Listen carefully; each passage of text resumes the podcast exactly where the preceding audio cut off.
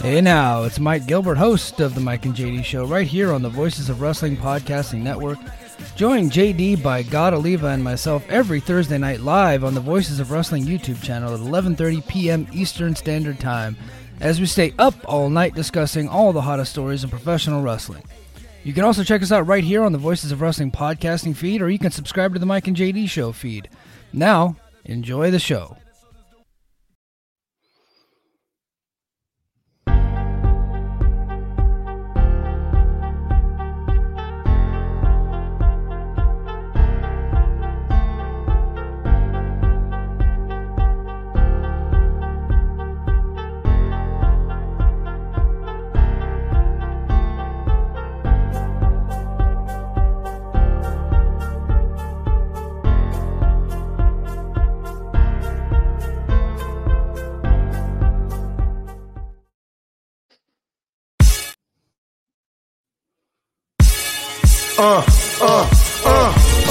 Competition starting to get thick, it's the click, so I hope you work your A game. Ain't made no rain from the track when we unite and spit. This is an A game, better bring your A game.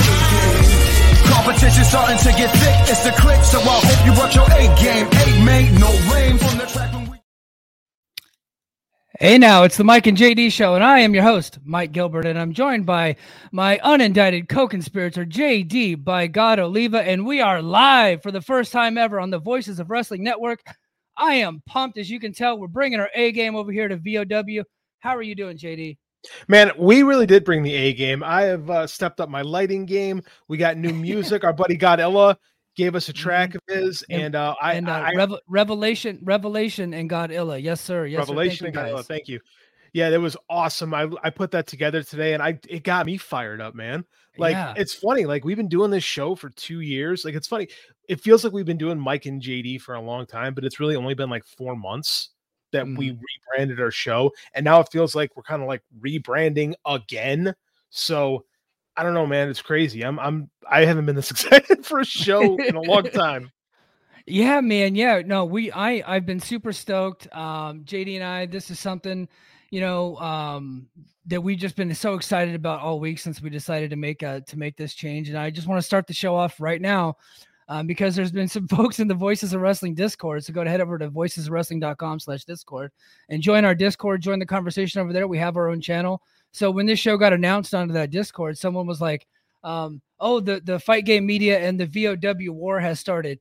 No, that's not what's happening at all. In fact, I'm still friends with all those guys. Are still in their Discord. I was chatting with Garrett just like an hour ago, and he was pumping me up, telling me that we're going to do great and giving me advice and stuff like that. So look, the reason why we jumped ship over to the Voices of Wrestling was because that the free feed over there went away because of the Blue Wire host. They decided to cut that feed.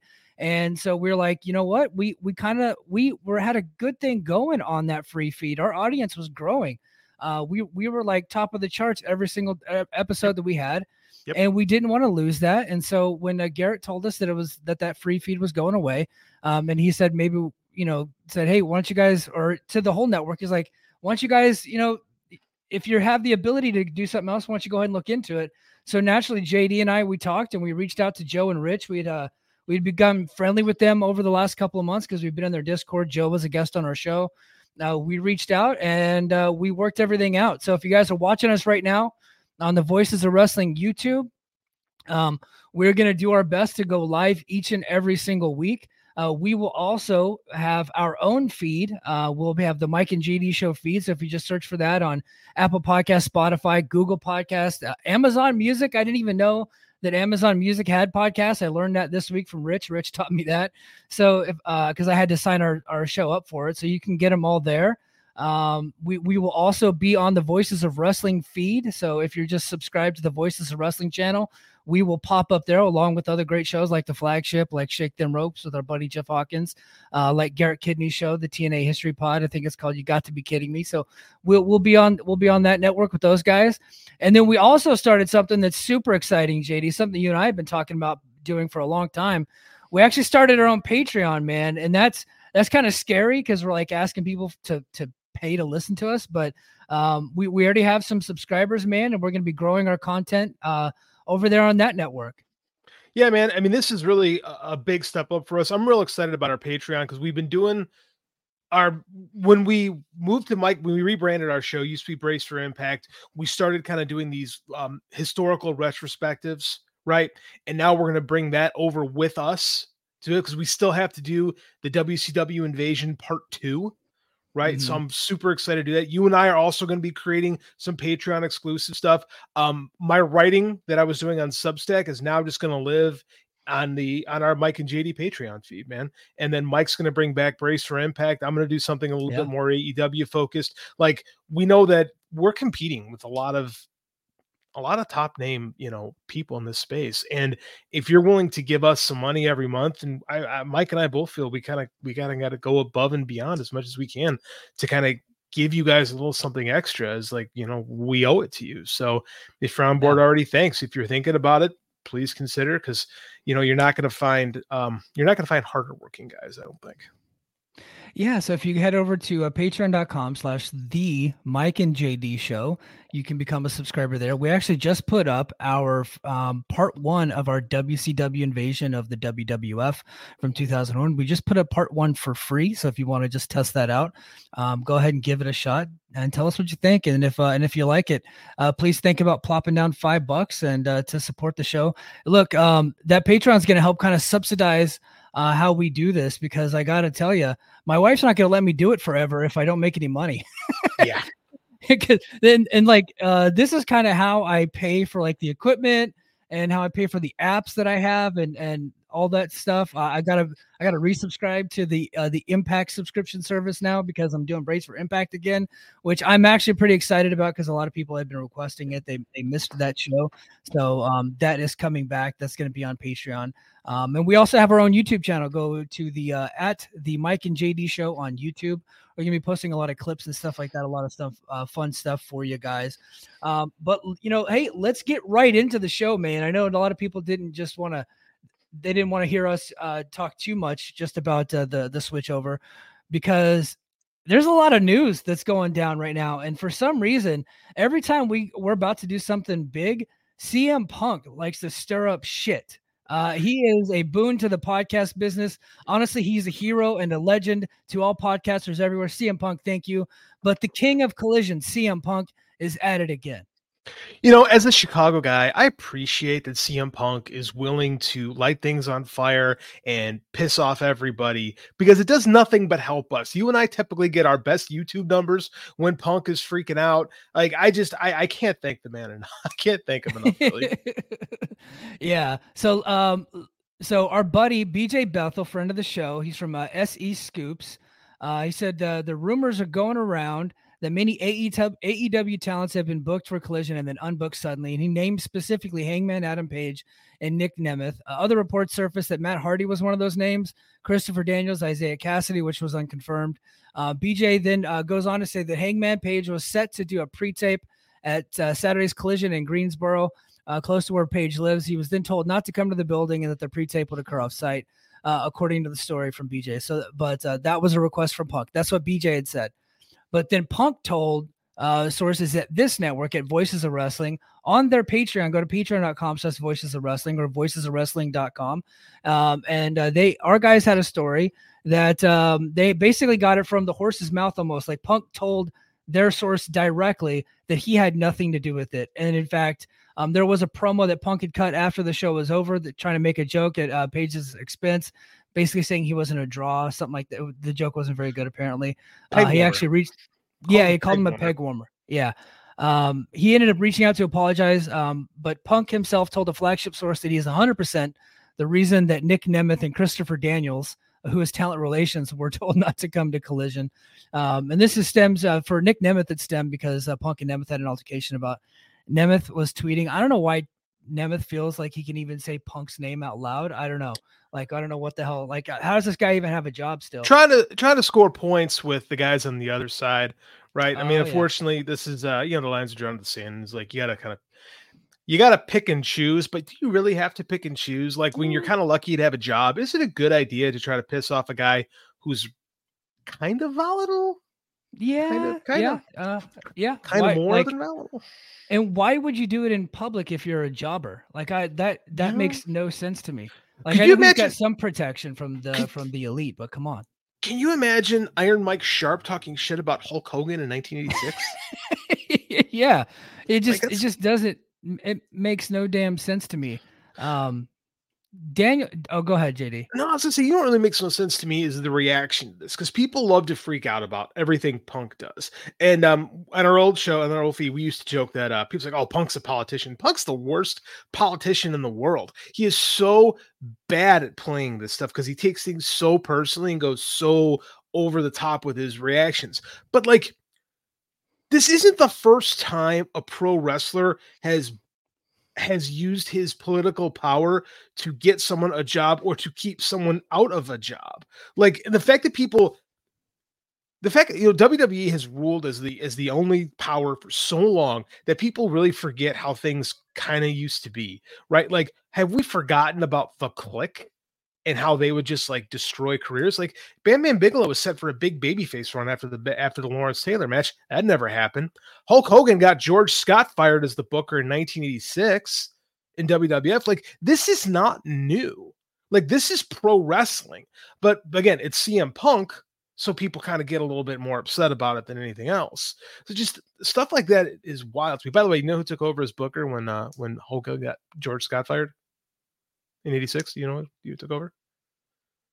Mike, you're on mute.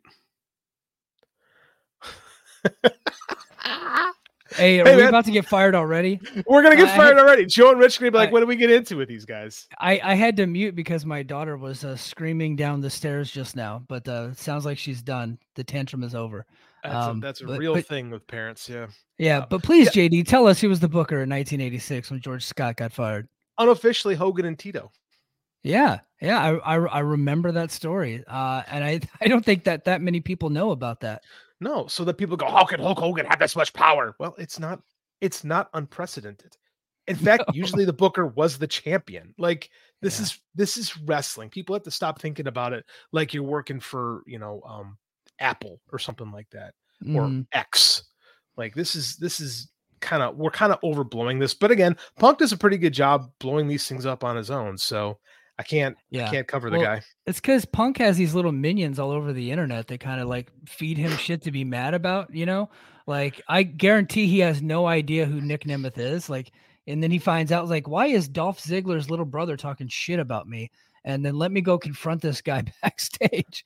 And then sure enough, he did. And now Nemeth is banned from Collision. He's officially not Collider worthy. He is not a Collider. He's not worthy of being Collidon. So he is now relegated to ROH on Dynamite, where, to be fair, he's steering into the skid and is having people chant hunk or something like that. I got to actually watch next ROH show. So, you know, kudos to AEW. Like, when the Bucks are being passive aggressive, people are totally cool with it. But, you know, that's just how these things go. Well, people identify more with passive aggressive people these days. Punk that's is true. Kind of like. You know, kind of a, I don't want to say toxically masculine, you know, but I think that's probably what more modern people would think that he is, because he's like more in your face about stuff, you know? He's confrontational. He's definitely more confrontational.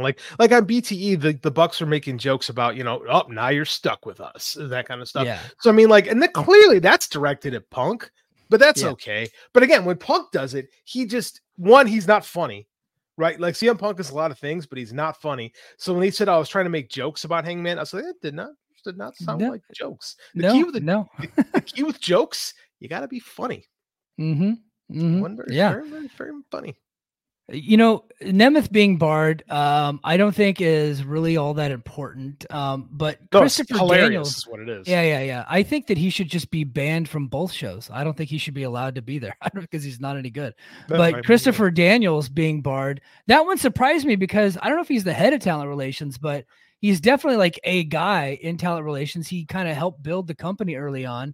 And it says Daniels was banned because he was involved with Brawl Out, and Punk is still pissed that Ace Steel was punished and Daniels wasn't. Now, Fightful Select is now reporting that Steel was either granted back pay or they were trying to work out getting him back pay from the time that he was suspended, which is wild to me because I didn't hear a single story about Christopher Daniels hitting somebody with a chair or biting a top star. I didn't hear any of that, but Punk is Punk. So Punk apparently banned Daniels. He basically confirmed that to Voices of Wrestling, but he's denying having anything to do with Matt Hardy being unbooked. And nobody really knows about Isaiah Cassidy. That might have just been a coincidence. So, well, Isaiah Cassidy's with Hardy, so I think he just kind of gets lumped in there. And it's from what Dave was saying, it's like it sounds like Tony Khan has kind of gone saying, okay, if anyone's got a problem with Punk, we're just gonna keep it away. And I kind of get that, because like if you were trying to keep things harmonious, you know, you probably want to keep the people on who are going to get along with each other, right? That makes sense to me. Like, is this a bit over the top? Is this AEW 90210? Yeah. Mm-hmm. But I kind of understand. I kind of understand the reasoning behind things. Punk says he had nothing to do with the Page thing. Tony just kind of did that to kind of keep peace and get out ahead of things. Mike, you've talked about that Tony Khan needs to be a better leader. It doesn't seem like he's willing to be a hatchet guy. Like, they even made jokes about it this week on Dynamite. I mean, I don't know, man. I don't know if it's the right way to handle this, but I also don't know if it's the wrong way to handle it either. Because I mean, they're on eggshells until they get this $1 billion deal, and you got to do your best to try to keep everybody happy. I don't know what that is. Yeah, and I think that $1 billion deal, I think Punk being a part of the company is attached to that, like unofficially, right? Like, I think everybody thinks that he's going to be a big part of that deal, so they got to keep him happy. I get the feeling that if they lose Punk, money will go down a little bit, but they're like one or two hot angles away from rebounding, right? They have such a huge roster with so many talented and famous people, and we'll talk a little bit later that might grow coming up soon. Nobody knows. We'll talk about that in a little bit. But I think once they get that deal, maybe Punk will no longer have the power that he once had. The way power ends in pro wrestling is you stop drawing. You stop being a commodity on your own. That's the one thing that you can say about Punk, is that he's always kind of backed himself up. Now, he's definitely put himself into a more difficult position on Collision, because Collision's never going to have great ratings, right? Yeah. It'll have good ratings for Saturdays, and it's a tough spot, and everybody realizes it. And as we've seen, the show is stronger with him than without him. But this is wrestling, man. I mean, like I said, Hulk Hogan did this kind of stuff. Shawn Michaels done this kind of stuff. Steve Austin did this. Like, let's compare this to real sports too. If there's a conflict between the GM and a top star, who wins 9 times out of 10?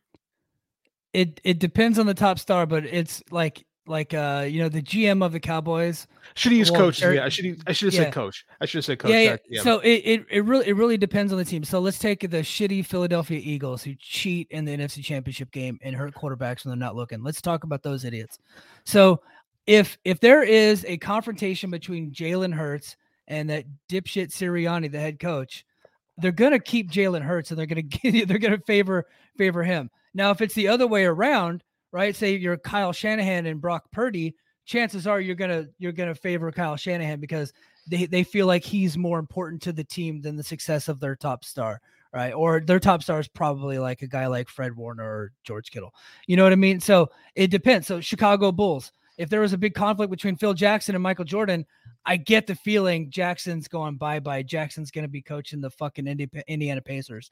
You know what I mean? That happened with Doug Collins. Not going anywhere. That's what happened. Yes. Doug Collins. Yep. Doug Collins got fired from the Bulls, and that's how Phil Jackson got brought in. I mean, this is sports. Whenever real sports mentality creeps into wrestling, people start freaking out about everything, and it drives me crazy that we can never like have like real conversations. People like, oh, I want sports wrestling, but like they really don't. Because whenever start people acting like athletes or acting like professional athletes who aren't just happy to be there, they got their panties all bundled up. Like, I can't do this. Like, it's so annoying. And granted, Punk himself is annoying, but I just think I find a lot of this stuff to be very overblown, to be honest with you. And a lot of it is just sniping behind people's backs. Well, and you know what it is? And I'm not going to name anybody by name, but when this stuff was breaking, like before the story's broken, we were talking to like 2 or 3 different people that had this story. You know what I mean? Before it actually hit the airwaves. And it's because this company's leaking like a sieve. It's like worse than the Trump White House, right? Like, you're just hearing stuff all the time, and they were really wanting to get this story out there, and BJ Bethel did a great job of getting it out there before everybody else. Didn't get credit, Fightful, but he did a great job of getting that out there before everybody else. And, but, you know, everybody had it all at the same time because people in the company were just trying to get the story out there to paint, you know, CM Punk in a bad light. And you know what? Maybe he is a bad guy. You know, maybe he was being a jerk. It appears this time with Hangman Page, because the Page side, the Elite side, did go above and beyond to get out that CM Punk apologized and said he had nothing to do with it. So I'm gonna call that one good. Chances are Punk really didn't have anything to do with that one, but because people thought he did, to get Page's back, instead of confronting the situation, they leaked to the media, right? They leaked to their friends in the media, hoping to be able to get the story out.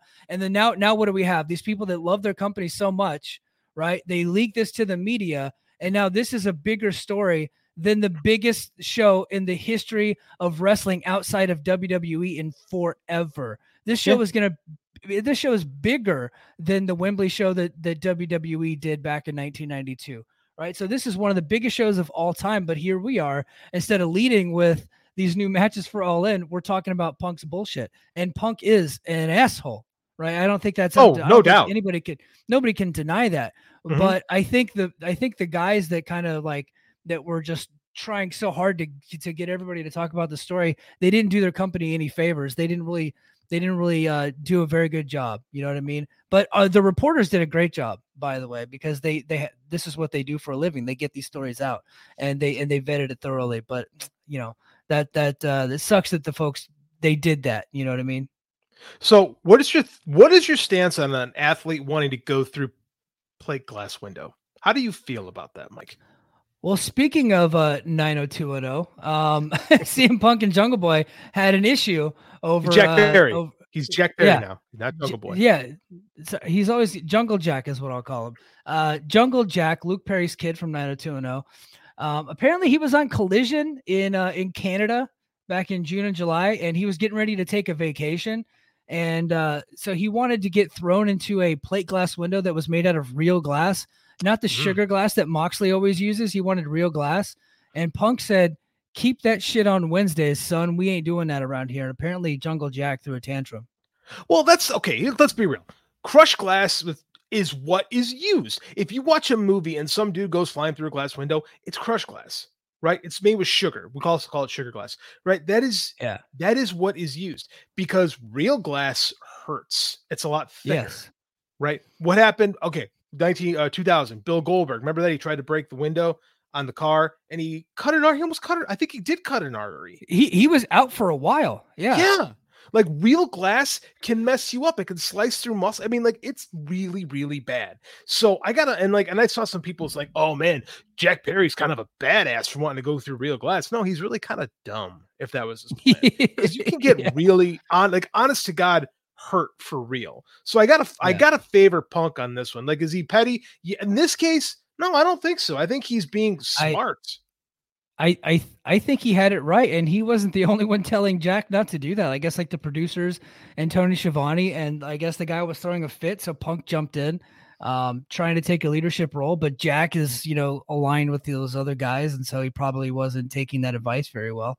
And so now he's probably banned too. I don't know. Was his name on the banned list? There were so many. I didn't see his name on the banned list. Come out, but it might be. I don't know. Punk and Christian get along, so Jack Perry might get longer rope than everybody else there. But I mean, like, at some point, and that's part of being young. Right. I'm a high school teacher, man. I teach kids. They want to do dumb shit all the time. You got to stop them from themselves at some point and say, hey, man, you know, you could get hurt. Now, he said that like the guy was trying to get hurt so he wouldn't have to go to work. And like another point is, well, he actually had a vacation coming up. Part of me is like, hey, aren't we trying to build to this? What's supposed to be the biggest show of all time, and people are taking vacation time when they work once, twice a week. I mean, come on, man. I'm sorry. I'm just going to. Come on, man. There's a time and a place for these kind of things, especially when you're in an angle right now. So I kind of can't shit on Punk for this one. No. So I'm not blaming him. I don't blame him for the Jungle Jack stuff. Although, look, now, guys, we're not there in the room. So we're basing our opinions off of multiple stories that have been reported. It could have very well been that Punk was the jerk the whole time, and Jungle Jack was just being a polite young gentleman. I get the feeling that's not the case, though. So I'm going to go ahead and side with Punk on that one. And then the other stuff, you know, like turns out he wasn't the one that banned Hangman Page. Nick Nemeth, I think everybody can agree that he should just be banned from all wrestling. Christopher Daniels, big time head scratcher for me. I don't think I'm with that one. So yeah, I'm with it. But you know what? Look, he's got a lot of control over what's going on over Collision. He wants to have like a harmonious atmosphere, like a team atmosphere. They have a different vibe on that show. It's booked way differently. You know, they have like, you know, badass wrestling matches. They don't have the Texas Chainsaw Massacre. More on that later. But yeah, a lot of stuff going on. And our guy BJ, man, he was on it this week. He had another big story that kind of blew up a little bit. This is from BJ at the SEScoops.com. Said the AEW locker room is frustrated with all-in planning. Join the club, AEW locker room. I think we all were a little bit frustrated. He's reporting that a lot of people are upset about Wembley. That's a quote. One wrestler told him, maybe if it were just Wembley, it'd be different. But with everything that's happened over the last year, it's becoming the one major issue. People want to know if they're going to London, what the card is going to be. It's a show everyone wants to be on. It's like a WrestleMania 3 or maybe our WrestleMania 1. But there isn't any urgency, and people are scared we aren't going to live up to this moment. JD, what are your thoughts on the buildup for All In? And do wrestlers have a legitimate gripe here? What are my thoughts on the build? I mean, like, okay, this is a hot take. AEW doesn't build their shows until late in the game. They just don't. And this has been every pay-per-view cycle. And we have this conversation every pay-per-view cycle. And I think what I finally come to realize is people just want these builds. They want these shows, these TV shows, to be all about the upcoming pay-per-view. They just do. And like they say, no, I want the shows to matter more than anything. But I mean, like every week it's like, oh, what are we building pay-per-view? Why aren't we building pay-per-view? Why aren't we building pay-per-view? And they are building the pay-per-view. They just don't tell you. Like they never said, like they started building the main event. I was there in Chicago last time they came through Chicago when they announced the, thank you, Sam. Like, and they announced the, what do you call it? The Battle Bowl. I forget what they call Battle Bowl, right? Their version of it. What AEW? It was like the blind. What was AEW calling it? The blind. Yeah. It was the blind eliminator tournament. That's stupid. What it was. But go ahead. Yeah, it was stupid. But and to be fair, everyone shit on when they did the whole thing with MJF and Cole. And that I did too. I was like, oh, this is going to be dumb. It worked. It's the hottest thing in the company right now. That was in June. So they've been building the main event for this show since June, right? Yeah. But they just didn't say this is what the main event is going to be. They do a different approach. They let things kind of play out. And I just think that wrestling fans just want to be told this is what it's going to be, rather than letting it evolve before their eyes. Now, has every match in the undercard been developed like that? No, but it's the fucking undercard. The main event is a lot of those are booked this week because they involve people that had been in Japan as part of the G1. And so they would not everybody, but you know, Eddie Kingston, Will Ospreay, and some of these other cats, they were not, you know, available for the show. So they waited till this week to start the build for them. And then I think they had some ideas that had fallen through, and then they kind of rearranged a little bit. I've heard the all-in card has been written and rewritten a few times, which happens on these big shows. And it looks like they're trying to get everybody on the show, which is why we're getting a trios match with Kenny Omega instead of just Kenny Omega versus Takeshita, because they are literally trying to get everybody on the card. So it's like, to a lot of fans, frustration, but I don't quite understand the fan frustration. I think fans can be a little bit too smart for their own good. I think they're like, hey, look, if I were promoting this, this is what I would do. You're not promoting it. You know what I mean? It's not your cash. You're probably going to watch anyway.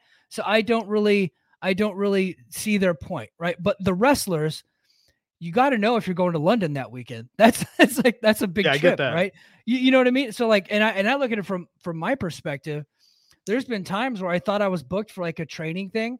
You know, I was like, okay, the Air Force is going to send me here, and we're waiting and waiting and waiting for confirmation. And then I don't get confirmation until like a week out. And now I have to rearrange my whole schedule. I got to, you know, confirm with my wife, you know, and if it's like a trip that's kind of, you know, close by, can I bring my family to it? Can we book a bigger hotel? Do I need to get a rental car? Do I need to, you know what I mean? So like, it becomes like a bigger deal. So I get the wrestler frustration, and I'm kind of on their side. Yeah, I get that. A lot of them don't know whether or not they're going to London. I think that's an issue, and that's something that they need to get a grasp on. And And, you know, Tony has to just do a better job of making sure that they have better communication up and down the chain of command there in AEW. I just my commander that I have right now, he just came from I think he was in Nebraska. And he said, you want to get the water all the way down to the back of the row, right? If you're doing crops, you want to make sure the water flows all the way back to the back of the row. And that's the same way with communication, right? So when you're at the top of when you're at the top, you need to make sure that your communication is flowing all the way down to the lowest level, to where everybody has like a clear idea of what's going to happen. And it doesn't appear that that's happening in AEW, and people are frustrated because of it. No, and I get that. But at the same time, if you're featured on TV every week and you're in an ongoing storyline, there's a good chance you're going to be on the show. Hey, Dave, this is my guy from Superhero Speak. Thanks for helping out. Dave gave us a huge assist with actually getting this going, this our own live stream. Where the Mike and JD show is officially partnered up with Superhero Speak, my other podcast, getting this live stream going. Thanks, my man. Appreciate that. Now, thanks, David. Yeah, as you were saying, Mike, I think that if you're a wrestler, if you're on the show every single week and you're doing something, there's a pretty good chance you're going. But I think a lot of the people are the ones who are kind of on the bubble who aren't as active. So I think they just want to be a part of it. Yeah. Right.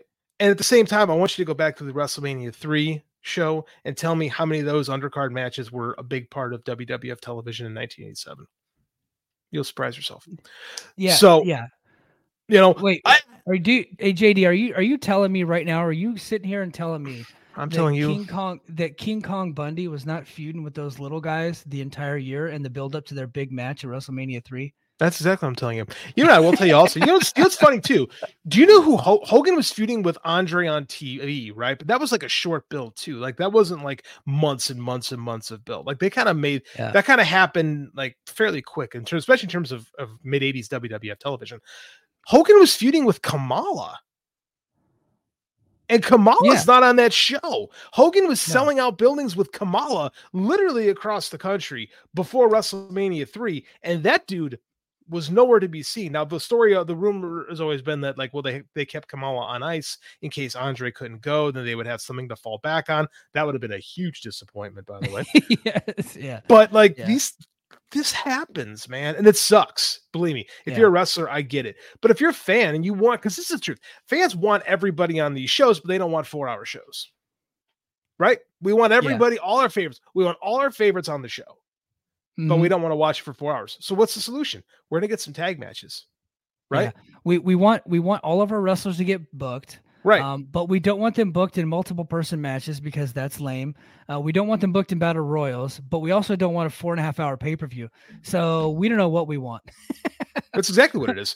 But they just, but to be fair, they just know it's not what they're seeing. And I understand that. Larry, our good friend, Larry Sternstein's got a good comment. The problem with AEW fans, they spend too much time fantasy booking. And if they don't get what they had in their head, they complain. That's true. Same thing happens with comic fans, movie fans. I'd say sports fans too. Like every sports fan is a better coach than the guys that are actually doing the job. I'm telling you right now, I've been trying to book the 49ers lineup right now. And if Shanahan goes against the lineup that I have presented to him on the internet, I'm going to be pissed. So because you know better. That's just how it goes. Dude, man. I'm 40 and I've been an expert for 40 years. I know this stuff. I've been a football watcher my whole life. I was on the Exeter Union High School practice squad circa 1999. I know what I'm talking about, guys. I was an all-state football player, and I'll be the first to tell you, I don't know shit about football. I couldn't tell you anything. I coached football in high school for 1 year, and I sat there shrugging my shoulders. I'm like, I don't know what's going on here, what you expect from me. So I have not a hard time swallowing my ego. Our good buddy, Dr. Preet, boys, just joining us. So I'm so happy to see you two get your opportunity to shine. For your information, Mike, tonight's Why Files was the first boring one in forever. Dude, Mike sent me a screenshot because we were talking about lighting before the show of the Why Files for the first. I had no idea what this show is. I don't know what this is. You've never seen the Why Files? I've never even heard of it. Dude, what is the Why Files? Okay. Well, so UFOs, conspiracies, Mothman, aliens, ghosts, shadow people, CIA, MK Ultra. Operation Minced Meat, everything you can imagine in like 30 to 45-minute episode. This guy does it all. And Dr. Preet, the love doctor, Doctor of Thugonomics, Preet, he turned me on to that show. I watch it religiously every single week. It's free on YouTube. And the guy does a great job. And he has like a little goldfish that heckles him during the show, and it's pretty funny. He does what? Yeah, it's a little goldfish that's like floating there, but it's got like a fake, like his mouth like comes through it, and then like it starts like heckling him during. It's called Hecklefish. I can't recommend that show enough. It's like addicting. Like David and Goliath, that kind of stuff. Okay. Yeah. Dude, it's pretty good, and they go into some really off the wall stories. I love that show. I was actually watching his Q&A a little bit on Twitter tonight, waiting for this show, and I was like, oh wow, that guy's lighting is great. So now I got to go try to copy his lighting. He does a good lighting job. Like I was pretty impressed when you showed that to me. So yeah, he was cool. I don't know what the hell we're talking about anymore. We got off on our one tangent. Yeah, we were just talking about All In and the frustration with the locker room, and I think the wrestlers have a gripe. I think the fans need to chill out a little bit. This is still going to be probably the biggest event of all time, and plus they got All Out. That's a week later, so they do have to save a little bit for All Out, and they have to sell both pay-per-views, which I think is kind of a mistake by AEW trying to do two pay-per-views back to back like that. So huge. I've been very vocal about that. I'm not a big complainer fan, but I don't like spending money. I'm pretty cheap. So, notoriously, I don't think this was meant to be two pay-per-views back-to-back weeks. Because I don't think so either. Right. Tuesday in Texas. It's the only time that ever happened before. And that was kind of a disaster. So, and that's the thing. People want all the big matches for London. Well, I want this big match in Wembley. Well, I got tickets to All Out in Chicago. I want something good too, man. So, God, you guys are getting Cole versus MJF. Let us get Kenny and Takeshita, for God's sake. Yeah. Like, no, well, it looks like JD. Mistake. I think the flagship just ended. So hold on, the flagship just ended because the VOW flagship migration begin. So everybody that was watching the flagship, welcome to the Mike and JD show. Welcome, Lee. And then, of course, our new bosses, our very handsome, sex-having, and grass-touching bosses, Rich and Joe. Thank you, guys. Welcome to the network, guys. Have a great show. I'm exhausted from the flagship. I bet you are. Go get into some boner jams, my friends. We will hold it down right here on the Voices of Wrestling Network. I think that the AEW roster has a gripe, but everybody else needs to just chill out. And I think both shows are going to be awesome. I am not looking forward to spending money. And newsflash, guys, I will have a link ready to go, so I will not be buying either. See, we got a lot more people paying attention to us now. So you got to be a little more careful about how when you brag about how you choose to partake in these shows. We talked about people like not being happy with booking and stuff like that. I don't know if you looked at your phone, but we just got a text from our good buddy John Muse. Mike and I literally talk to John Muse every day. He just watched Impact. I like talking to John because John doesn't just think about things from a fan perspective, because the fan just wants to go A game everything all the time. Like God illustrates. A game. You can't do that. Like, it's just not possible. So I like sitting back and I like talking to John, because again, I tend to look at these things from a literary perspective. I'm a writer, right? I think about this. Well, what's character A doing? What's his motivation? What's his story? Blah, blah, blah. John will sit there and talk to me about things from like, how does this work with this? Where are you going with that? Is this possible here? Like, he thinks about things like a guy who's actually booked wrestling, because spoiler alert, he actually has booked wrestling. Yeah. So I tend to take his criticisms for stuff. And there's times where he's like, I don't know if this stuff works for me, not just AEW, but just like, we'll talk about Impact. Sometimes we'll talk about WWE. So like when John has things to say, I'll sit back and just shut my mouth and listen. And his stuff tends to make more sense, because I hate going into like Twitter or Discord channels, and it's just fantasy booking and people getting an idea of in their own head of what something should be and not understanding why it can't be that, and then getting mad, right? It's like being mad. It's like going to see The Dark Knight and being mad that they didn't use the Batman villain that you wanted. So now you hate the movie. Yeah. Well, wrestling fans want pro wrestling to be a choose your own adventure story. And it just isn't that, a lot of times. Sometimes it can be that, but for the most part, it's just not. And true story adventure stories suck. Like, there's never been a good one. No, there's never been a good one. There's never been a good choose your own adventure story. They're all bad. Always. Yeah. So, yeah. More on John Muse later, because he gave me a good. Yeah, he gave me a good little note when we get to the Texas Chainsaw thing. Okay, all right. Diego, welcome to the show, my buddy. He's been a big supporter of ours for a long time. Dakota says it feels like one of these shows was supposed to happen on Max. Yeah, you know what? I think so too. Yeah, you know, me too. And then Max said that they probably, or that Max said that they didn't have that capability, but they do now apparently. So it was just like a little bit too little, too late. They didn't really have all their ducks in a row before they booked it. And sometimes them's the breaks, you know what I mean? So it's unfortunate, but that's just the way it happened. And then boner jams, that was never discussed. That's Rich. So when there and there we go. Now we're fired. Yeah, we already got in trouble. Sorry, guys. Damn. In the hobby, it's not easy being a fan of ripping packs or repacks.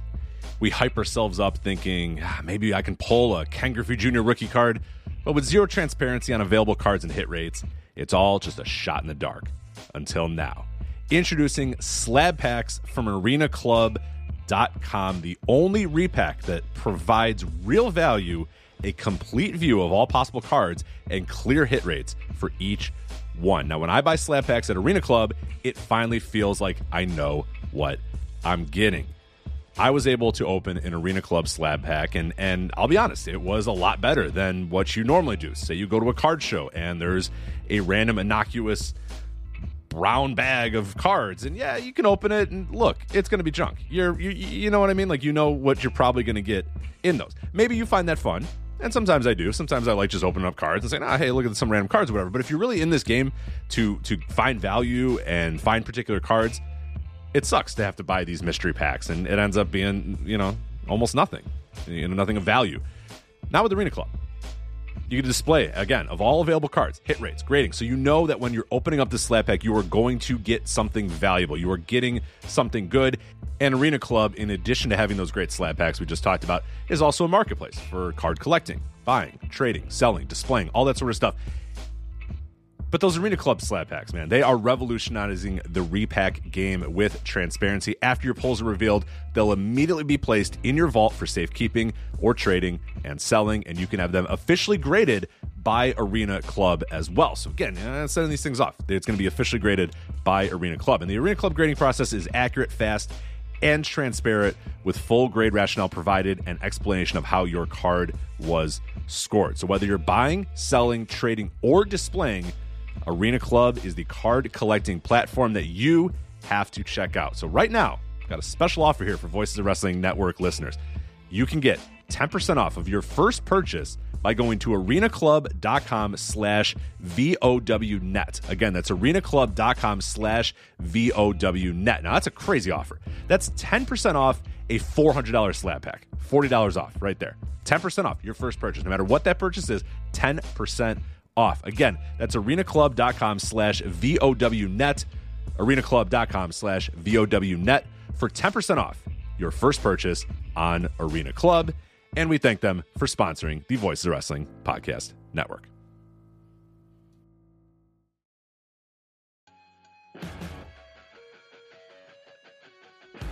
What's going on, guys? This is Rich from the Flagship Podcast here on the Voices of Wrestling Podcast Network. If I could have a moment of your time, I'd like to tell you about one of our sponsors, Eufy Video Lock. Eufy Video Lock is a smart lock, a 2K camera, and a doorbell, all 3-in-1, offering you triple security. So you can have everything in one device rather than installing many pieces on your front door. But it's not just for security.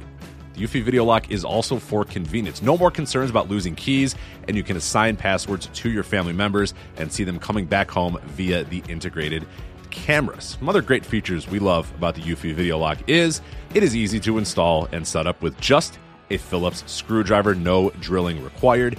Keyless entry, no more fumbling for keys when your hands are full. You never have to worry about kids losing keys or passing among renters. You also have 0.3 second fingerprint recognition and 1 second unlocking. Again, 0.3 seconds, it's going to recognize your fingerprints, and in 1 second, it's going to unlock. And with the AI self-learning chip embedded, the more you use it, the more accurate it will be. Also, no battery anxiety. You have a rechargeable battery in there that could last around 4 months, and you will get a low battery notification before it runs out. Passcode unlocking, a remote control with a 2K clear sight. See who's at your door and control from anywhere through the Eufy app. With enhanced night vision, you can have optimized view even in the evening. You can also secure your package delivery by view and two-way audio. And then best of all, no monthly fee. A bunch of other brands out there are going to charge you a monthly fee.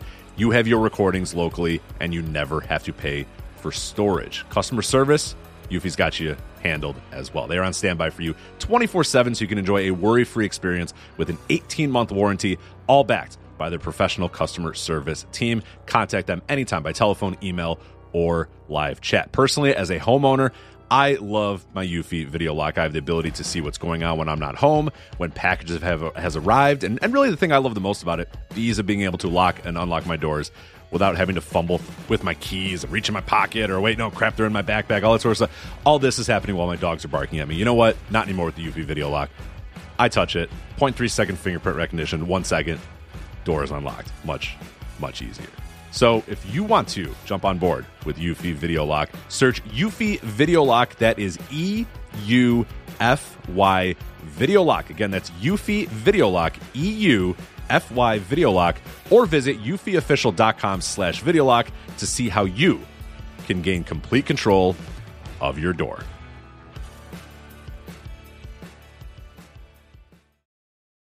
And then actually WWE had back-to-back week PLEs during the pandemic. That's how we're okay. So that's a little bit different because you're getting that on the WWE Network and Peacock. You weren't paying $50. You know, it's $5. I think I'm paying $11.99 now or something like that. So a little bit different. But I see where you were going with that. You're asking me for $100 for two shows, right? Or is it 120? I forget if it's 60 or 50. It's $50 a show domestically, and then I think overseas in some markets it's 40, and then some markets it's like 25, depending on the country. I bought tickets, so it's even worse for me. I mean, they're asking. It's a big ask. Yes. Right? It's a big ask. I think they're going to wind up regretting the second show. I really do. I think the first show could work. The second one, I'm not sure. One of them can suffer, or both could suffer. Because people might pick and choose, and the all in is actually going to be earlier on Saturday, like during the day. Thankfully, there's no college football on, so there's not going to be a ton of competition on television. But I'm going to tell you right now, like there's a competition at my house because I got to go take my wife and kid out to do shit during the day. So like it's really difficult. You know what I mean? What time is it starting in Honolulu? So John Muse texted me and said to set my alarm because I believe that Adam Cole and MJF is set to come on at 6 a.m. But I'll be up. I'm an early riser, so I'll get up at 5. The main event, Adam Cole, MJF, the tag team match. The tag team match. So the beginning. Okay. So 0 hour will be at 6 a.m. Honolulu time. Because I'm 6 hours behind the East Coast right now. I'm 5 hours behind you. So right now here in Honolulu, it's 6:11 p.m. So. So thank you for staying up all night with us, folks. It's still daylight where I'm at. I hate you so much. Hey, for everybody that just left the flagship, I know you probably came here hoping to get more AEW talk. We will have more AEW talk a little bit later, but right now we got to get into a little bit of WWE talk because Edge, Adam Copeland himself, Sexton Hardcastle, he appears to be finishing up with WWE. He's got a match coming up against Sheamus, and apparently that's the last one on his contract. And there's some rumors out there that AEW might be in play here. So this is one of these things, right, where people get something in their head, and then if it doesn't happen, they get disappointed. Right? Yeah. This dude is currently still employed by WWE, but there are fans somewhere that have already decided that Adam Copeland will be debuting in Wembley Stadium. And I don't even know if that's possible. Yeah, right. I don't know what the contract looks like. Yeah, nor do I. I mean, like, he won't have a 90-day sit out because the contract is expired. Dude is 50. He is in good shape. And now people are like, I think people are down on the work, but I also wonder how much that is what is just WWE work style, right? Yeah. Especially with WWE work style, with what's expected from a guy that age. Like, I don't know, man. I think I got a softer spot for Edge than most people. Like, I would be, yeah. Hey, JD, I would be super curious. What's wrong? Hold that thought. Hold on. I got heat with one Suit Williams. So yes, it's Voices of Wrestling up all night. Yes. Thank you for the reference, but hold on. Jenny Garth suit. He says, where's Jenny Garth? Whoever hosts Rhonda Shear, man. Rhonda Shear. What are you doing, Suit? Oh, dude, you know who just died reading that? Garrett Gonzalez. Oh, that just killed him. Somewhere, I don't even know if Garrett stopped watching, but somewhere his heart hurts and he doesn't know why.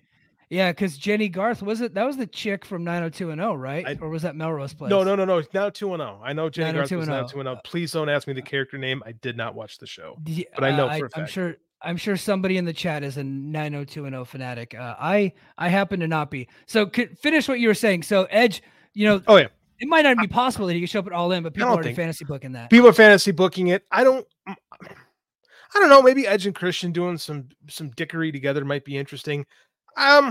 It could be a big moment. Like, we have a buddy who'll go nameless who said, what would be a good thing is if you have Adam Cole and MJF win the ROH titles, and then as the 0 hour is ending, Edge or Adam Copeland or whoever steps out of a car.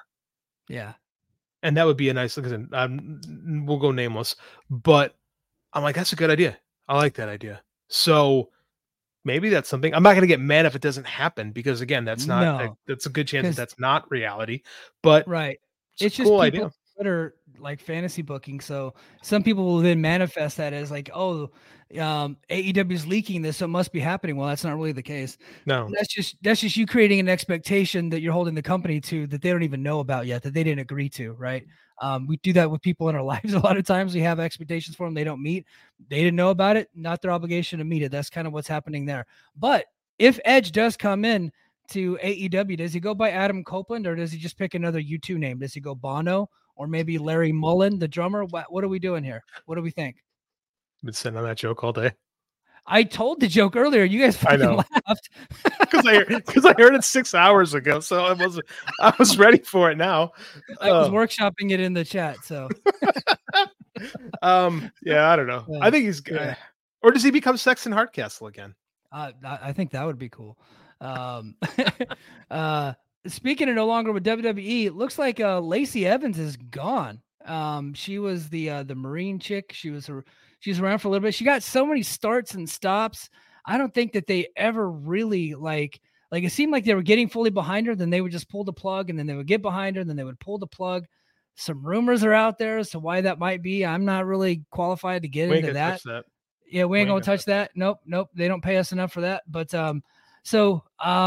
it looks like she's gone. People are saying that maybe Impact would be interested in her, man. I don't think so. I think it's only a matter of time before she's like slinging pics of her fallopian tubes on the internet. I don't know what's going on with that one. I think she's already I think she's even starting up a diner or something too. That's a weird one. Like, I don't know. Yeah. Like, at no point I've ever woken up in the middle of the night and looked at myself and been, God damn it, I need to open a Waffle House. That's never entered my imagination at all. They had a lot of when you look at her, she's got like the Vince McMahon thing written all over her, right? Yeah. Attractive, blonde, what seems to be all American. Yeah. And people are saying that she might be pro Trump or something like that, just kind of like Vince McMahon's like idea of what a wrestler is. You know what I mean? Yeah, exactly. Just didn't work. Truth be told, I thought the Slaughter idea was kind of good.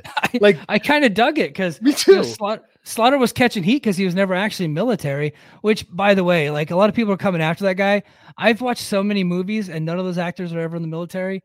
Does not bother me. No. People are like, Mike, you're in the military. What do you think? Don't give a fuck. I like Sergeant Slaughter. Most of us do. Yeah. These are not real people. Sergeant Slaughter is a fictional character. He also did not serve in G.I. Joe. This might shock you to know that. Yeah. So, I don't know, man. I thought I'm like, this has potential because the Slaughter gimmick, I think, could still work today. Like, I'm sure you had a drill sergeant at some point that you probably didn't like, I'm imagining, right?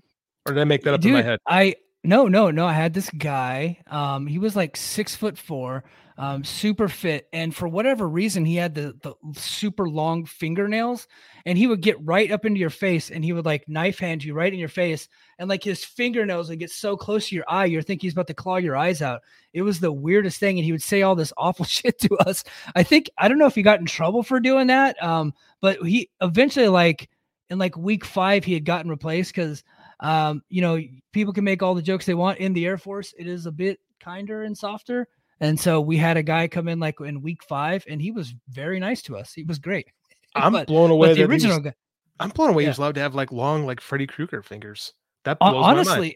Yeah, honestly, like I'm a master sergeant now, and if I see people with like super long fingernails that look unnatural, like I gotta like, hey, you need to go take care of that. You know, that's, you're out of regs. But this dude, for whatever reason, I just remember him having super long fingernails. That's weird. Yeah. Anyway, like I was saying, I think the Slaughter gimmick could work. Sue Williams in the chat just said, get her in AAA with Sam Adonis, Conan Booker. Well, yeah, that makes perfect sense.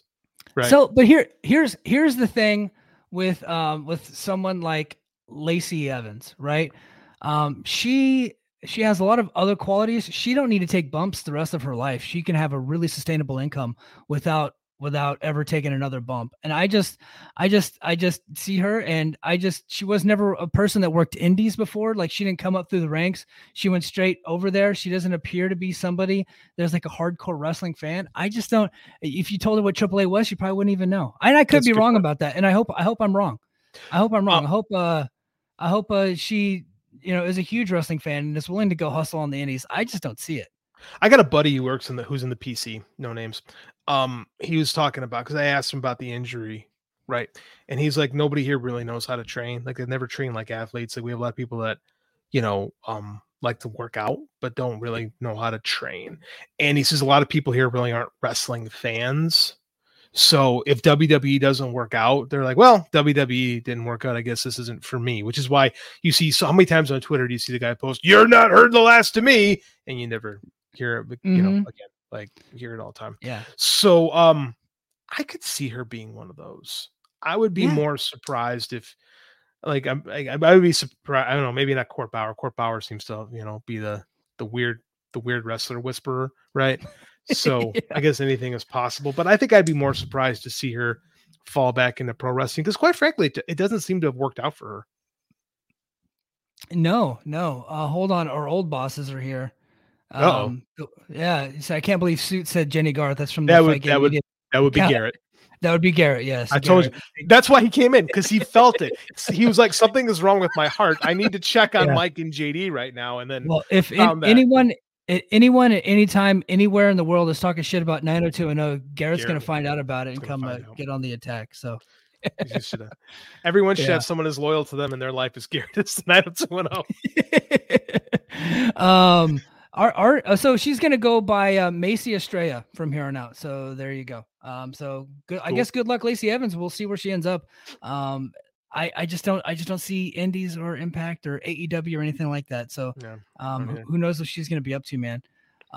Speaking of guys who left WWE and never made it, Enzo Amore. What is this? Dude, Enzo Amore got himself booked in New Japan at the All-Star Junior Festival this weekend. And he stated in an interview, I don't know who he was talking to. I am not a real journalist. I didn't look that part up, but he stated, I'll end up at the Tokyo Dome if I get the chance to do what I do in New Japan. So is he going to go clean the bathroom floors? What's he going to do in the Tokyo Dome? I'm absolutely flabbergasted by this remark, especially as a junior heavyweight, right? Yeah. Enzo Amore, former WWE Cruiserweight champion. Stop it. He defeated Pac. He kicked Pac's ass. Honestly, he beat the shit out of Pac. Pac was a jump compared to. No, I'm just kidding. Don't just stop. But like, okay, so this guy's been like persona non grata for years. Do you remember at the Madison Square Garden show when the two of them showed up and the whole crowd went, "Oh, this fucking sucks," and they just took a giant shit on it, and like, rightfully so. What? How? How did this happen? Like, I assume this has to be Rocky Romero, right? Like, I don't know that he books all the U.S. shows, but I've heard that. So it makes sense. Like, Rocky, I don't know. Like, does Enzo's got friends in places though? Like, the guy keeps getting booked on all these indie shows. He was just an MLW. Newsflash, shocker, that didn't work out.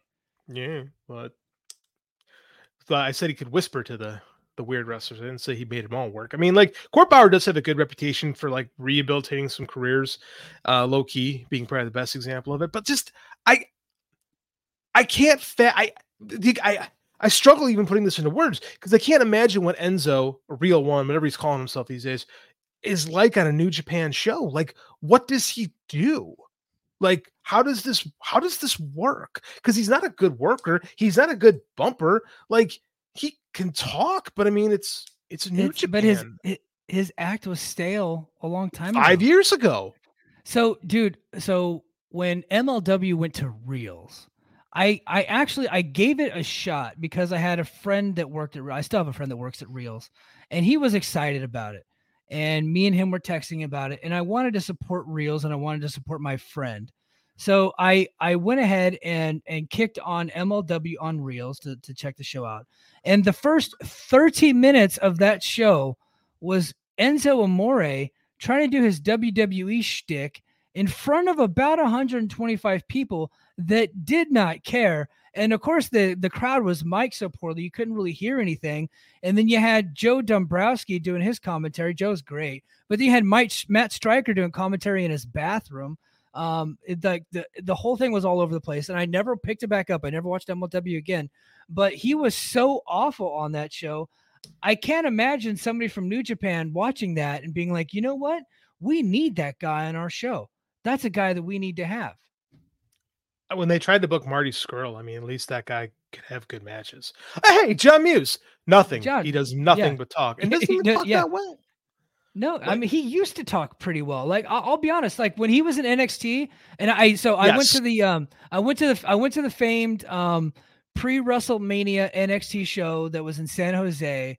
And he was on that, him and Big Cass, who I'm actually a big fan of the new Big Cass, W. Morrissey and Impact. What's his name? Big Bill now. Big Bill. I didn't like Big Cass as a wrestler, but when he was in Impact, I really liked him there, and I like what he's doing now with the cage tag team. But him and Big Cass, they were like next to Charlotte, I would say, probably the stars of that show. Like they just had the crowd, and we were just sold out, and everybody was going crazy, just singing right along with that guy. And then when he got to the main roster, he was over for like a summer. And then like everybody backstage was soured on the guy. And then they realized, okay, unless he's doing that shtick at the beginning of the match, he doesn't really have anything else to offer. And that shtick is going to grow old over time. You can't keep doing that week after week after week, because then you have nothing left. Think Road Dog, right? He had the same act as Road Dog, except, you know, Road Dog was from the Armstrong family, could work a little bit better than Enzo Amore. But after a while, even that shtick got old. And so they would have to kick him out. Like, he would have to go away for a while and come back repackaged, go away for a while, come back with Raw and the Truth Killings as a tag team partner, go away for a while. He went to TNA and then he came back, you know, so like it was the same thing. I just don't see the value in bringing this guy into it. And then he's just doing a trios match, but I just don't get it. It's been like 6 years, right? Since he's been relevant, 5 or 6 years. Yeah. This is like mind boggling. Like, New Japan does some weird stuff from time to time, but this is just one, like, I can't even make jokes. I'm so confused by it. I don't know. Yeah. Oh, John Muse. Wait, should I debut the button? Debut the button. Yeah, debut the button. Breaking news.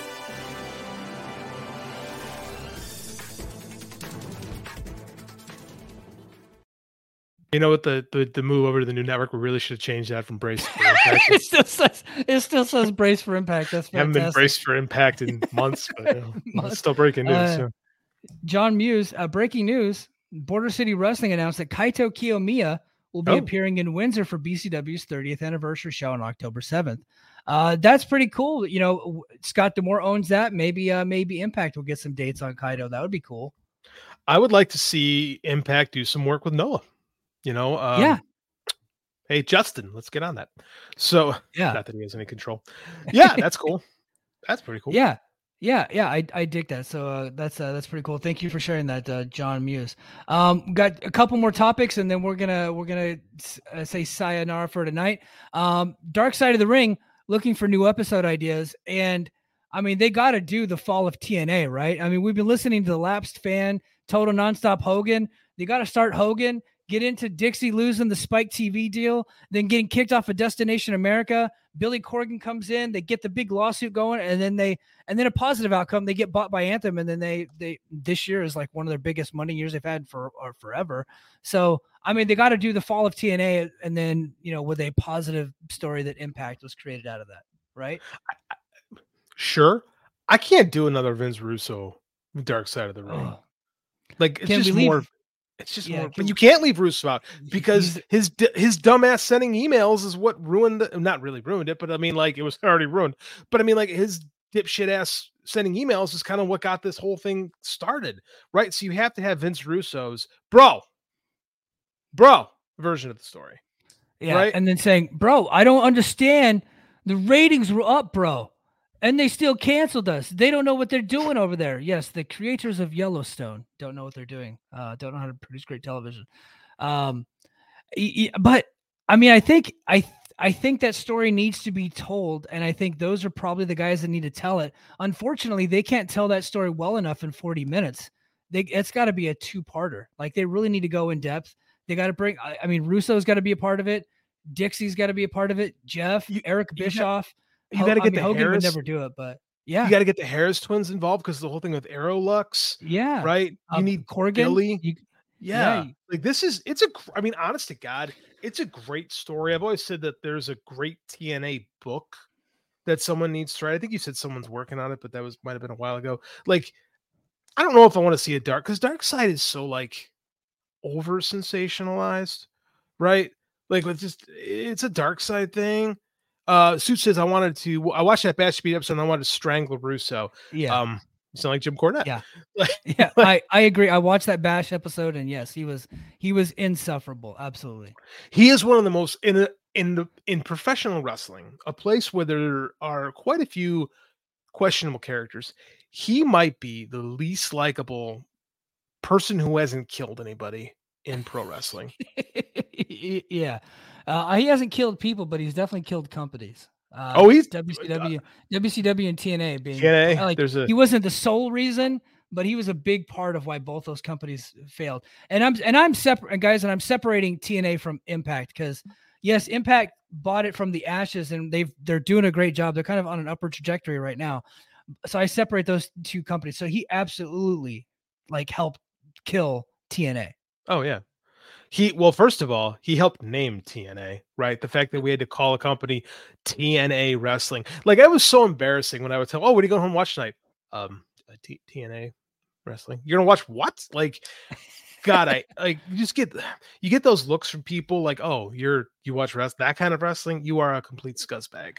And then you have to go. Well, and he also had puppet masturbating in a trash can, right? Like whack it off in a trash can. I didn't upload that clip. That clip was coming back to the show. I just don't know if we can use it live on YouTube. I'm afraid. I don't know. Because it's an actual TNA clip. I'm afraid that we might get in trouble for that, so I didn't upload it yet. I'm not sure about that. We'll figure that out. Yeah. I don't know, man. Is it a hot take to say that I'm kind of over Dark Side of the Ring? Like I think they really peaked with the Owen episode, and I don't find myself enjoying them as much. I liked the Bash episode this year. I liked the Matt Bourne episode because I didn't know much about his story. Fair. And okay. I like documentaries that I actually learn from. Mm-hmm. But I do agree with you. I think that the Owen Hart one was absolutely the best because I not only did I learn, I actually got to get to know through their show, his kids a little bit. And that was something that we never had. We got to know Martha Hart, right? Like it was about them being able to tell their story. And I just thought that was tremendous because they just disconnected themselves from the pro wrestling scene since his death. And so I thought that was great. That part of it. But the thing is, so they're looking for more ideas. I thought the TNA one, I do agree with you. They kind of have jumped the shark a little bit, but there's a few more stories to tell, but some of the stories that I want them to tell besides TNA, I just don't think they could actually tell well. Like cause I would like to see Gorgeous George. I'm just fascinated by him. Gorgeous George book. I would like to see a Rikidōzan. I was going to say Rikidōzan. You know, I think that would be great. But a lot of the people that were alive when Rikidōzan got killed are no longer here. You know what I mean? No, you can talk to like Dave and Fumi and those guys. Like you can get that. Yeah. You can do the reenactment. See what I'd rather see? I'd rather see like a real documentary. Yeah. Like I'd rather see an actual documentary about these kind of things. Because these dark side things are just like, it's like watching hard copy from when we were kids. Right? Yes. Yeah, with the shitty reenactments and like it's overly dramatic and like sleazy. Like, yeah. I don't know. Yeah. Yeah. Let's see. We'll go to the chat. Richard Carlson says it feels like they're not brave anymore. There was so much meat on the bone in the Candido episode that they didn't even touch. I think that show would have been way more uncomfortable. And he says Ken Burns pro wrestling. Okay. So I've been wanting Ken Burns Ken Burns is my favorite of all time, right? I pay Amazon a monthly fee just so I have access to Ken Burns' library, right? I'm that guy. I think if somebody did a pro wrestling documentary, just like how Ken Burns did the country music one or the Civil War doc or baseball, if they just did it from the 1800s through like to the 80s or something like that, I think that would be fucking tremendous. I would, again, this is my degree, documentary filmmaking, like Ken Burns is what we studied. I think that there is a great story in Hackenschmidt and God, I just drew a blank. Gotch, Hackenschmidt and Gotch. Thank you. Yeah. Amateur wrestling. I can't remember Frank Gotch. Yeah, I think there's a great story in that one and the big fight at Comiskey Park and like, you know, because I had amateur wrestling people for years that were convinced that it was a legitimate fight. I had the guys who ran the museum in Cedar Falls, Iowa, telling me, "Oh no, that fight was real." And like, I remember emailing Dave about this, like in the mid 2000s. He's like, "No, absolutely, it was a fake." And I'm like, "Okay, there's a story there." And the problem is WWE has so much control the footage, like they don't have like the old Fred Kohler stuff and so much before it doesn't exist, right? Like there's just not a lot of footage from anything before Fred Kohler, right? Yeah, so I mean, like, but you know, but Dark Side and DDP did this, and the $1 Million Man documentary did this. They were able to do a fair use kind of like news stories, you know what I mean? So they could do it that way. But I think you're right. They could start with Gotch and Hackenschmidt, then work up to the Gold Dust Trio, right? And then you get Ed Strangler Lewis, and then you go through to the Barnums of Bounce. What was it, Mattman or what? I can't remember the name of the book, but I read the book. It's from like the 1930s. Oh, I got it. It's Muse will remind me of it. The Fall Guys. Fall Guys, yes, the Barnums of Bounce, right? So they have some of that. I know that there was another one, kind of an updated version that actually told like different sides of it because it was told through the lens of one person. But, you got, Jim Londos up through like, the creation of the NWA. And I think that's where you finish it. I think you could do a documentary like Civil War style, like you start with Hackenschmidt and Gotch, right? Because that's the Greco versus the catch as catch can guy, which is really it's funny because like wrestling, pro wrestling and amateur wrestling really in this country really have the same root. Like they come from that particular fight. Gotch got super famous in this country where he was one of the biggest athletes in the United States in that era. And it was really on the back of that fight, which is why amateur wrestling became a popular sport in the US. Why high schools and colleges adopted amateur wrestling was because of Frank Gotch, because of how popular it was. So I've always been fascinated with the split that happens from there, literally from that moment. So I think that's one of the most important seminal moments in pro wrestling history. And then you go through the foundation of the NWA. Yeah. And right? Then you gotta cover Gorgeous George too, of course, because he's part of that. He's part of that. But then of course the golden era of the 50s, when they were like the hottest thing on television, right? Where Gorgeous George was one of the biggest celebrities in the entire country. And then go through the 60s. I just don't think you can tell the story of pro wrestling without, going into the boom of the 80s, you'd have to do like a part 2 or something like that. But that's why you got to have it Ken Burns style, because Ken Burns doesn't do like a 1-hour documentary. He does these like chaptered things, right? So you have like a chapter of this and a chapter of that, and Did you watch the country music one? No, I didn't watch the country music. Dude, I honestly I couldn't stand country music. I hated country music my whole life, but it's Ken Burns. It's Ken Burns. I watched that thing. Next thing you know, I got a country music playlist on my Spotify. And that's what happened. You know what I mean? It's a gateway.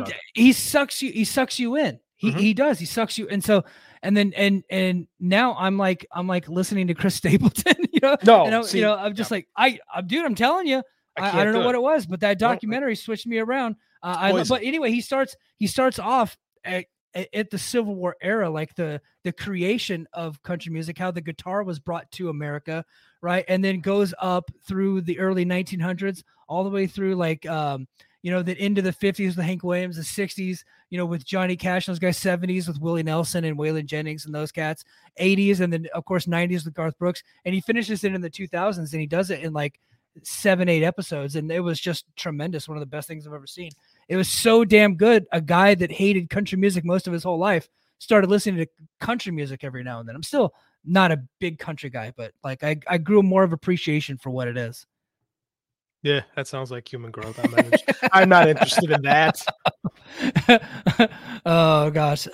So guys, I think we're going to go ahead and call it right there. So if you want more of this content, JD and I are going to do some overtime. So head over to patreon.com/the Mike and JD Show. We're going to keep the conversation going over there with overtime with Mike and JD. And next week, we're going to be right back here on the Voices of Wrestling YouTube network. We're also on the Voices of Wrestling feed. So if you subscribe to Voices of Wrestling on Apple Podcasts, Spotify, or wherever you get your podcasts, we'll be on that feed. But also search out the Mike and JD Show feed that's on Spotify and Apple Podcasts and Amazon and Google and all those other places. I think that's probably where JD and I will get the most ad money. If you download our regular feed, download them all, and then plus subscribe to Patreon. Here's what you got to do. You got to subscribe to the Voices of Wrestling network. Yeah, you get all the great shows. You get the flagship, you get Music of the Mat, you're going to get Shake Them Ropes, you get all the good stuff, right? Yeah, I like the shows on the network. Then you got to subscribe to the Mike and JD Show, so you get it doubled up, and then you got to set your phone to automatically download, so we get credit for double the amount of downloads. You're not actually listen to them both, pick and choose, but you got to help us out and subscribe to both, and then subscribe to the YouTube, subscribe to the Voices Wrestling YouTube, subscribe to the Mike and JD YouTube, and then go to the Patreon. So we're asking. A lot. We just lost a couple of viewers. Yeah. We're asking a lot, but thank you everybody for hanging out with us. Thank you to everybody in the chat. Thank you, John Muse and Richard and Samantha Shipman. Samantha, who still has yet to watch Can't Buy Me Love, by the way. That's bullshit. Come on, Sam. Yeah. I've been bugging you about this for months now. You have to watch. She's in the chat trying to get JD to listen to country music, but she won't watch Can't Buy Me Love with Patrick Dempsey. All right, I'm bad at this, so I'll make a deal. Hold on. Sam, I know you're paying attention. So I want to make a deal. If you watch Can't Buy Me Love and come on our Patreon to help review it with us, I will listen to a country music playlist of your choice. Ooh, Dixie Chicks. Sorry, I'm not good. I'm not being a good. Are you Sam? I'm not talking to you right now.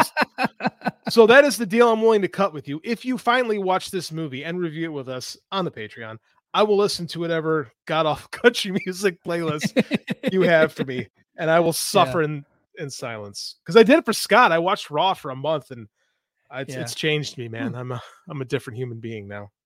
Yeah, and Suit Williams, our buddy, friend of the network, new friend of the show.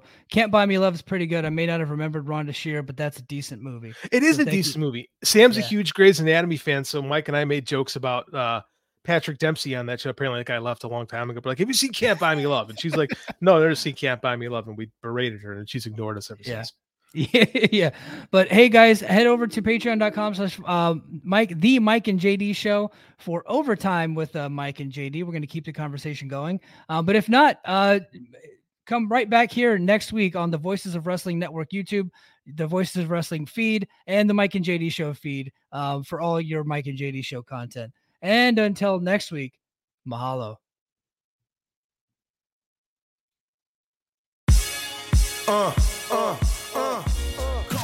Hey now, it's Mike Gilbert, host of the Mike and JD Show, right here on the Voices of Wrestling Podcasting Network.